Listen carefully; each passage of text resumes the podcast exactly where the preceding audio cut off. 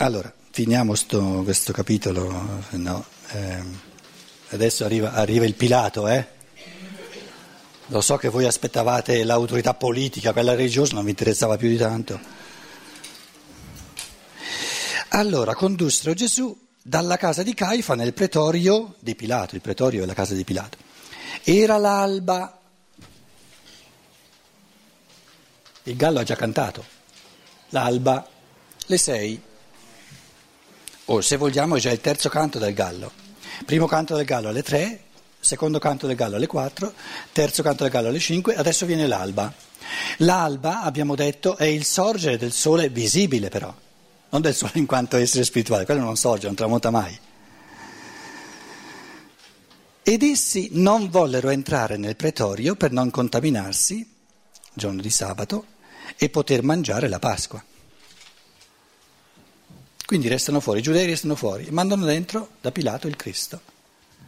E adesso il Cristo ha la possibilità di un colloquio privato. Il Pilato ha la possibilità di un colloquio privato col Cristo. Pilato, per, dire, per dare un orientamento anche storico, è un romano, un, un pretore romano, un, ehm, un governatore della, della Galilea, della, della Giudea. Pilato è un emissario dell'Augusto, quindi del, del, del, dell'imperatore, del, Cesare no? di Roma. Cosa vive in Pilato? Che, che impulso vive in lui? Quello che noi chiamiamo però, ehm, diciamo, usiamo, usiamo, questi concetti in un modo non eh, il potere di questo mondo, potere politico. No? Il potere politico in, nella Giudea non era in mano ai giudei, ma c'era una specie di occupazione di, di, di, di Besazzum no? da parte dei romani. E i giudei dovevano dare dei tributi, pagare dei tributi ben salati a Roma e finché pagavano i loro tributi tutto andava bene. Però la sentenza capitale, cioè eh, condannare a morte una persona, era riservato all'autorità politica quindi lo poteva fare soltanto Cesare, l'imperatore di Roma, o il suo emissario eh, Pilato. Un'altra cosa da aggiungere è che sia gli imperatori di, a Roma, sia i vari procuratori, eccetera, erano delle persone iniziate a vari livelli. Soprattutto poi, eh, dopo diciamo, ehm, una o due generazioni dopo la morte del Cristo, addirittura è cominciata una serie di imperatori che costringevano gli iniziati a iniziarli. Quindi dopo il Cristo c'erano degli imperatori romani che avevano costretto o che si erano, che si erano fatti iniziare per costrizione. Però facendosi iniziare per costrizione venivano comunque a sapere di certi segreti, di certi misteri e magari ne facevano cattivo uso. Quindi Pilato, possiamo partire dal presupposto che Pilato è una persona che non ha soltanto diciamo, potere politico, ma una persona che sa che il mondo spirituale esiste, sa che il mondo romano ha sempre avuto una grossa paura rispetto all'ebraismo, perché vedeva nell'ebraismo una universalità di tipo spirituale che faceva concorrenza all'universalità di potere eh, terreno dell'impero romano. Poi aggiungete per esempio, per dire un esempio, che la moglie di Pilato gli fa sapere, sta attento, sta attento con questo uomo, io nel sogno, e, e, quindi i sogni venivano presi sul serio come contatto col mondo spirituale, no? Il, nel sogno mi sono comparse degli esseri spirituali che mi hanno detto di stare attenti con questo tipo qua. Quindi c'è in Pilato una misura anche di paura. E possiamo partire dal presupposto questo tutto come, come, premessa poi per capire meglio il testo nei, nei particolari, possiamo partire dal presupposto che Pilato, se tutto fosse andato secondo lui, avrebbe fatto tutto il possibile per non, per non, per non emettere la sentenza capitale contro il Cristo, per, non, per non mandarlo a morte. È stato costretto dai giudei a condannarlo a morte. E come lo hanno ricattato? Costui si è dichiarato re e se tu non lo condanni a morte sei nemico de- dell'imperatore e ti accusiamo presso l'imperatore. Che tu, uno, che si è presentato in concorrenza con l'imperatore perché è dichiarato re, no? non, non proteggi neanche l'imperatore che è il tuo datore di lavoro, no? mettendo la morte. E quindi Pilato, possiamo partire dal presupposto che Pilato si è trovato in questa, in questa morsa di potere, del potere terreno, per cui eh, si è visto costretto a emettere la condanna a morte sul Cristo contro voglia. E il testo di Giovanni è quello che più chiaramente dice che se lui avesse potuto, no? Perché eh, eh, eh Pilato per esempio gli chiede chi sei tu? O gli chiede chi è la verità, gli dice ma tu no, non ti rendi conto che io ho il potere di mandarti a morte o il potere di salvarti e riceve dal Cristo la risposta che gli dice il mio regno non è di questo mondo. Una persona come Pilato di fronte a una risposta del genere ha paura perché sa che il mondo spirituale è una realtà. Manda fuori il Cristo con questa runa, diciamo, con questo mistero dell'umano idu o antropos, ecco l'uomo e poi eh, la folla eh, grida sobillata dai, dai, dai, dai, sommi sacerdoti, quindi dall'autorità religiosa, grida crocifiggilo, crocifiggilo, si vede costretto a dargli eh, praticamente la, la, la condanna a morte, perché altrimenti non avrebbero potuto comandarlo a morte senza la decisione di Pilato. Quindi partiamo da un presupposto di una certa complessità nella figura di Pilato, che però diciamo, ha un risvolto moderno, molto moderno, nel senso che ci è più vicina questa figura, perché un Pietro, un Giuda, eh, nei, nei, nei, nei, termini che ci vengono dati ci sono un pochino più lontani, perché vediamo maggiormente il, il condizionamento storico, Pilato trovandosi dentro a una complessità di fattori politici, di fattori giuridici, di fattori eccetera, ci è più vicino perché la nostra vita è diventata sempre più complessa.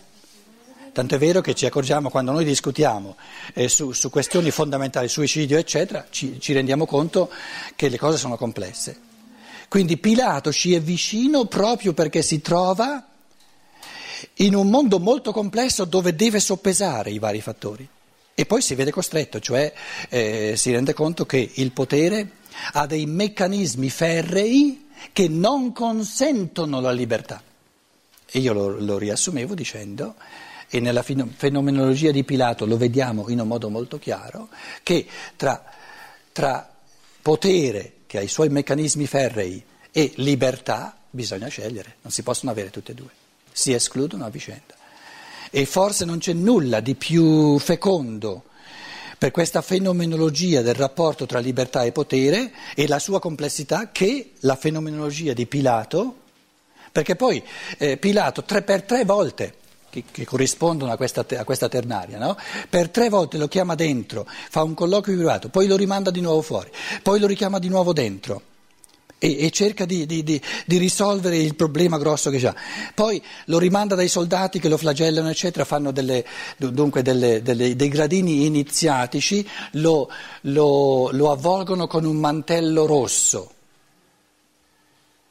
Vi ricordate che nel Vangelo c'è, lo leggeremo. Corona di spine, il mantello rosso.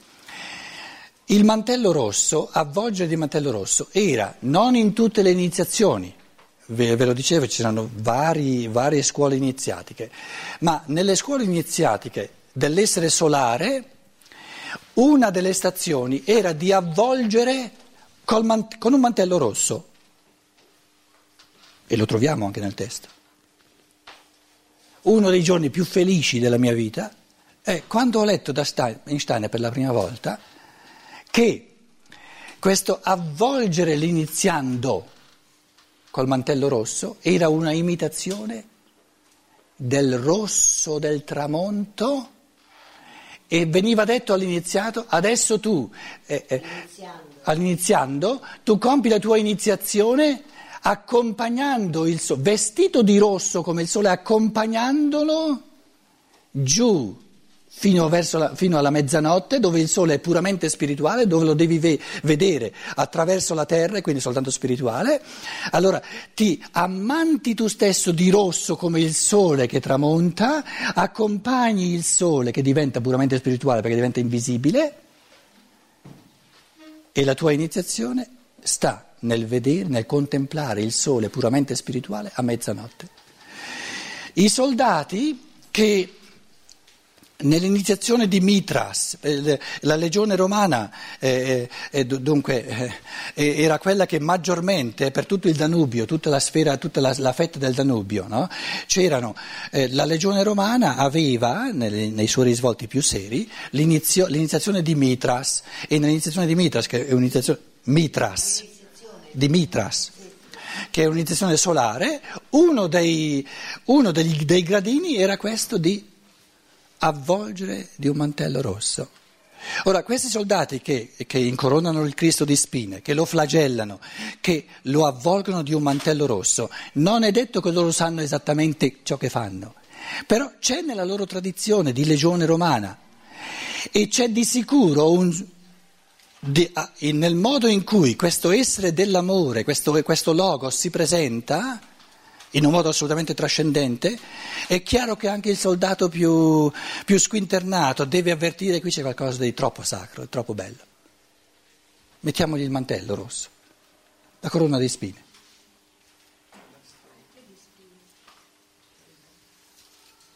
Lo vedremo, adesso non posso spiegare tutto in una volta, capito? Lo vedremo, no? Quindi, in altre parole, l'essere umano ha una connaturalità proprio naturale verso la pienezza dell'umano.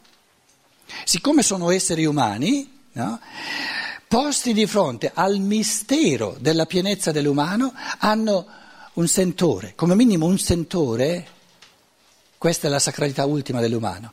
Hanno rimasugli, hanno, hanno mm, memorie, reminiscenze no, di gradini iniziatici e, e li, li, li, li applicano al Cristo.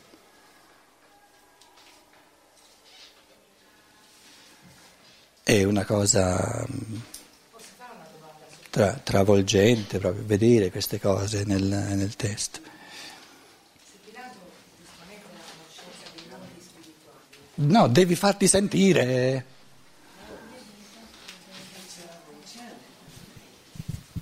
Se, sì, se Pilato era a conoscenza dei mondi spirituali, no? in qualche modo era anche lui un iniziato.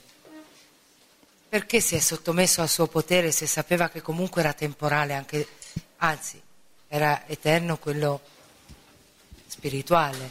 Se comunque capisce che è, e non, ha, non si è opposto a questo potere di Roma. Ma avere delle conoscenze iniziatiche non significa mica che uno se ne deve servire eh, nel senso del bene. Uno se ne può anche servire per il proprio tornaconto. Per ha dife- avuto però qualche scrupolo per, per difendere avuto, il proprio seggiolino. Ha mandato indietro però. No, ha avuto paura. Ha avuto paura. Però i giudei non gli hanno lasciato nessuna, nessuna libertà di scelta. Perché lui ha detto se non lo condanno a morte è finita per me, perché mi presentano come nemico dell'imperatore.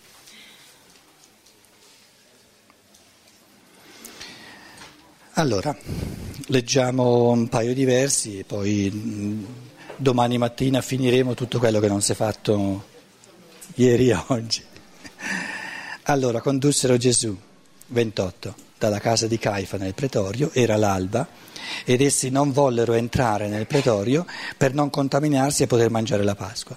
Uscì dunque Pilato verso di loro e domandò, che accusa portate contro quest'uomo? Il romano fa un giudizio serio. Che accusa avete? Di che cosa lo accusate? Gli risposero se non fosse un malfattore non te l'avremmo consegnato.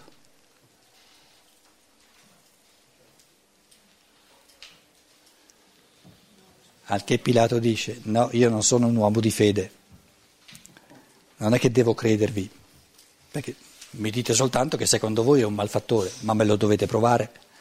Deve essere, un malfattore anche, anche secondo me, non soltanto secondo voi. Però loro, quindi prima, il primo tentativo, no, si vede subito che è in malafede perché non hanno nulla da dire, se avessero qualcosa veramente, un capo di accusa, lo presenterebbero. Siccome non hanno nulla dicono, ma oh, fidati di noi, no? Se non fosse un malfattore non te l'avremmo presentato. Però hanno a che fare con un romano che non molla. Già dal, eh, lo volevo dire. Lo volevo dire, lo stavo per dire, ma mi ha preceduto la romana. Allora Pilato disse loro, se per voi è un malfattore, aggiungo io, prendetelo voi e giudicatelo secondo la vostra legge, perché dite che è un malfattore nei confronti della vostra legge. Perché se fosse un malfattore nei confronti della legge romana, ci avrei pensato io, mi, mi, mi sarei accorto io, l'avrebbero riferito a me. No? Se invece è un malfattore soltanto di fatti vostri, sono fatti vostri.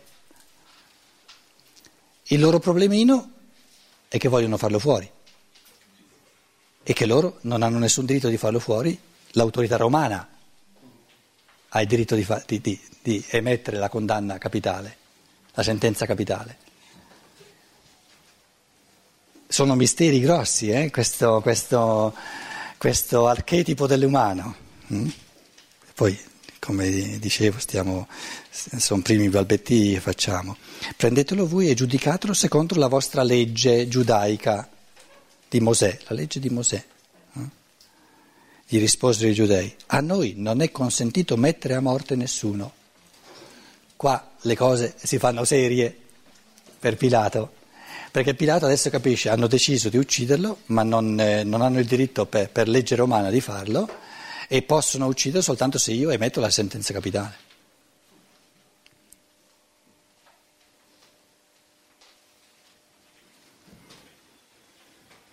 Al che Pilato potrebbe dire, no, io non ve lo do il permesso di ucciderlo. Perché? Perché ve lo devo dare? Però sa che loro diranno, proteggi il nemico del tuo imperatore, perché si è spacciato per re. Adesso devono tirare fuori dei, dei capi di accusa. Devono tirare fuori il capo di accusa che convince Pilato. Non importa nulla se è vero o se non è vero. Però poteva prendere tempo. In che modo? Com'è? Temporeggiare. In che modo poteva temporeggiare? E Tiberio gli diceva, se non lo sai te, cosa ha combinato, che sei lì vicino, cosa ne devo sapere io che sono a 3.000 km di distanza? Com'è?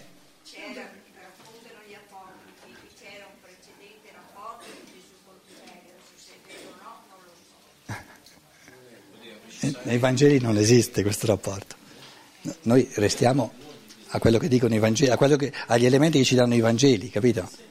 deve essere spiegabile immanentemente, perché altrimenti se abbiamo bisogno di estrapolare allora diventa arbitraria la cosa, capisci? Sì, sì. Negli apocrifi c'è tutto quello che volete. Invece il testo è più, capito? Eh, non c'entra niente il pensiero di temporeggiare perché non è, non è previsto, per loro ritornano subito alla carica, no? Gli risposero i giudei, a noi non è consentito mettere a morte nessuno. Così si adempivano le parole che Gesù aveva detto indicando di quale morte doveva morire. Perché se, se il procuratore romano lo condannava a morte, si trattava di una morte in croce.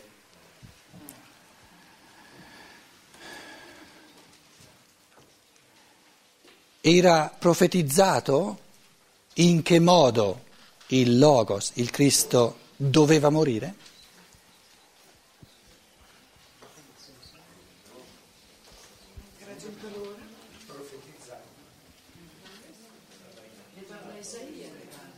No.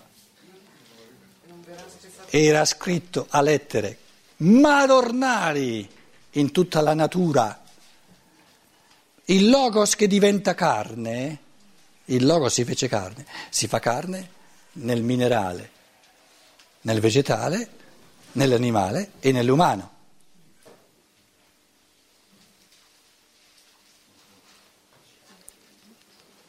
E che cosa fanno questi quattro regni?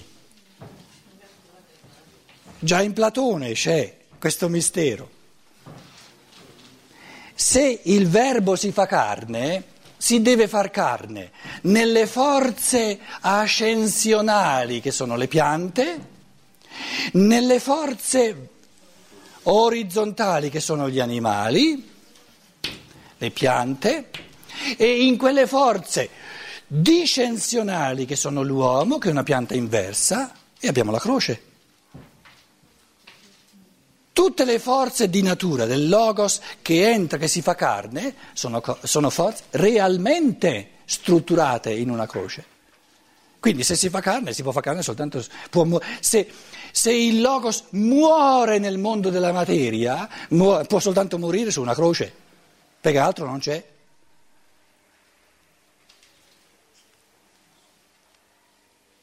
Allora, l'iniziazione egiziana, per esempio, cosa che Steiner spiega in queste conferenze che oh, stiamo appena pubblicando in, eh, in tedesco, no?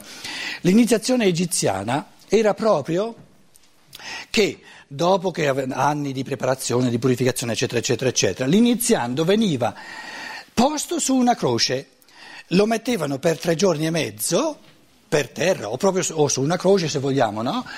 o, o con le braccia distese per essere un simbolo reale del Logos divino, dello Spirito divino, che si è incarnato, si è congiunto con questa croce che è il mondo visibile.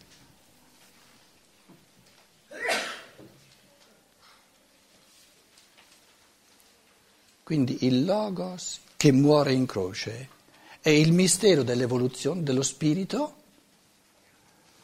che muore nel mondo materiale per dare la gioia agli esseri umani di farlo risorgere. Ma il mondo materiale è una croce nella, nella realtà essenziale delle sue forze. Se leggete, se leggiamo Paracelso, Jacob Böhme, eccetera, no? l'essere umano è una pianta inversa, nel senso che per esempio tutto, tutte le malattie della testa, dell'elemento neurosensoriale, eccetera, eccetera, eccetera, eccetera, quali sono le forze corrispondenti a tutto ciò che c'è nella testa? Le radici delle piante. E questa è una faccenda scientifica, mica, mica di fantascienza. E se noi vogliamo, se noi vogliamo eh, guarire oppure rafforzare gli arti, gli elementi del ricambio che sono l'elemento sotto di noi, no? cosa prendiamo? Le foglie, i frutti. Si corrispondono. E il tronco, tutto ciò che è in mezzo, corrisponde alle forze ritmiche. Quindi l'uomo è proprio fisiologicamente, non metafisicamente, fisiologicamente, realissimamente, una pianta che va da cima a fondo. La pianta, lo sappiamo bene, va da sopra a sotto, quindi questo braccio della croce è il mistero dell'interazione tra il vegetale e l'umano e questo braccio della croce è l'animale. L'animale, il suo, il suo, la, la, la spina dorsale, il minerale è la base, è la base su cui la croce poggia, eh, se no cade per terra. Gli, anima, gli animali camminano sul minerale, le piante crescono sul minerale, anche l'uomo cammina sul minerale. Quindi il minerale è la base di questa croce, altrimenti, altrimenti è, è, per aria la croce. E poi l'umano, l'umano il, il, l'animale e il vegetale sono realmente una croce, nella realtà delle, de, diciamo, delle correnti eterico-astrali e spirituali. Quindi il logos si è fatto carne significa è morto, lo spirito è morto nella materia nel segno della croce.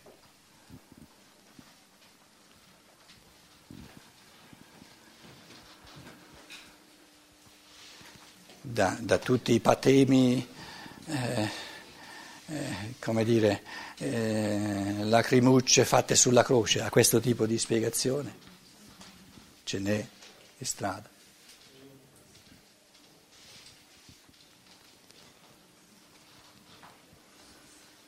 è più ampia, mille volte più ampia la dimensione. Non è, non è cristiana la cosa, è universalmente umana. Beh, spiegata così, la capisce un giudeo, la capisce un musulmano, dice c'entra niente il cristiano, è l'umano.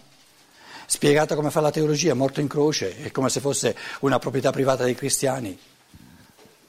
Loro dicono tenetevela la vostra croce.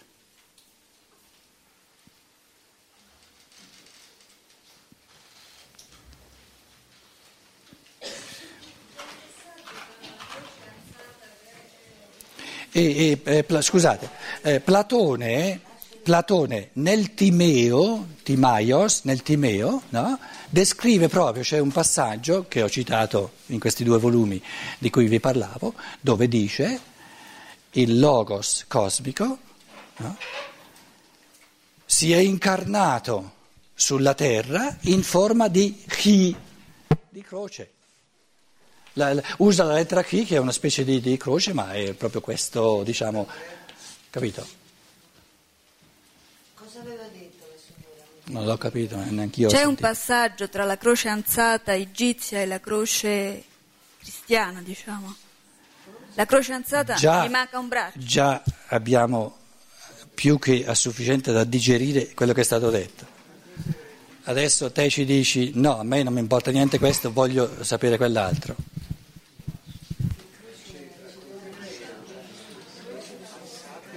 Lo vedi? Ti rendi conto? Fermati un pochino su quello che abbiamo detto, santa pace.